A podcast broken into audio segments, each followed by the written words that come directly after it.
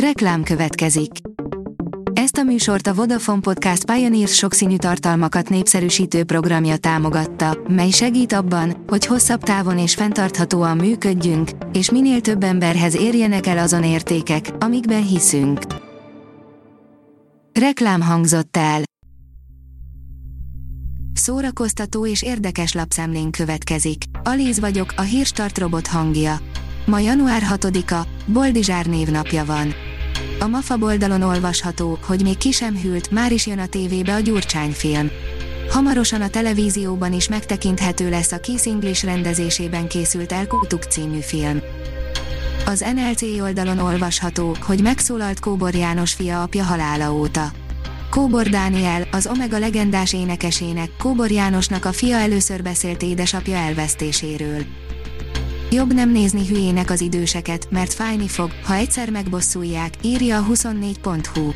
Fegyveres és füvet szívó kis nyugdíjasok, nagy kukába dobott főztje, ha az unoka, Deák Kristóf első nagyjátékfilmje a végére nem veszítené el a kapcsolatot a realitással, még ennél is jobb lehetne, de azért így is rendben van. A Joy írja, te is imádtad Leonardo DiCaprio Ne néz fel című filmjét. Akkor a következő szatírákat se hagyd ki.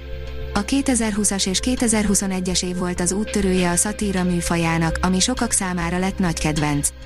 Főleg, ami Leonardo DiCaprio filmjét illeti, hiszen elképesztő sikerre tett szert. Ridley Scott lecseréli Napóleon filmje főszereplőjét, írja a Hamu és Gyémánt. Gondok akadtak az eredetileg kiválasztott színész beosztásával, már meg is van az utódja, aki szerepelt már magyar rendező kamerája előtt is. Szikrák egy, az időskornak nagy előnye van, írja a Librarius. Motto, nincs új a nap alatt. Egy újszülöttnek minden gondolat új.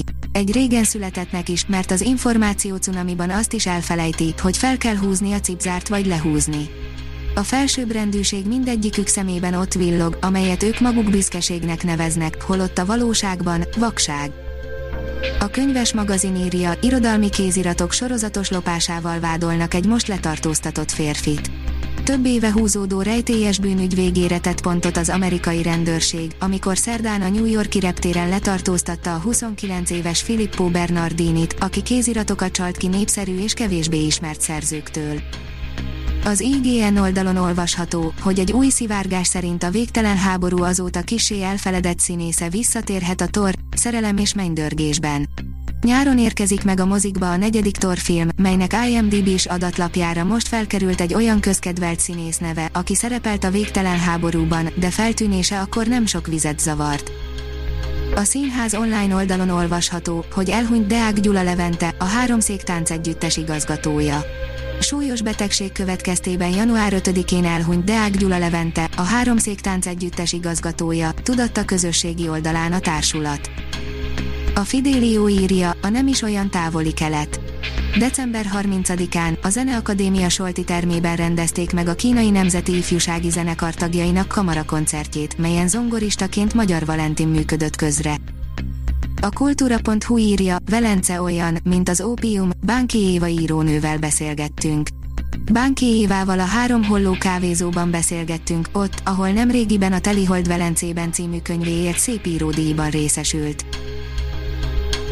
A Hírstart film, zene és szórakozás híreiből szemléztünk. Ha még több hírt szeretne hallani, kérjük, látogassa meg a podcast.hírstart.hu oldalunkat, vagy keressen minket a Spotify csatornánkon. Az elhangzott hírek teljes terjedelemben elérhetőek weboldalunkon is. Ha weboldalunkon hallgat minket, az egyel korábbi adás lejátszása automatikusan elindul. Beállíthatja, hogy az összes korábbi adás, vagy csak az aktuális tematika hírei következzenek. Köszönjük, hogy minket hallgatott!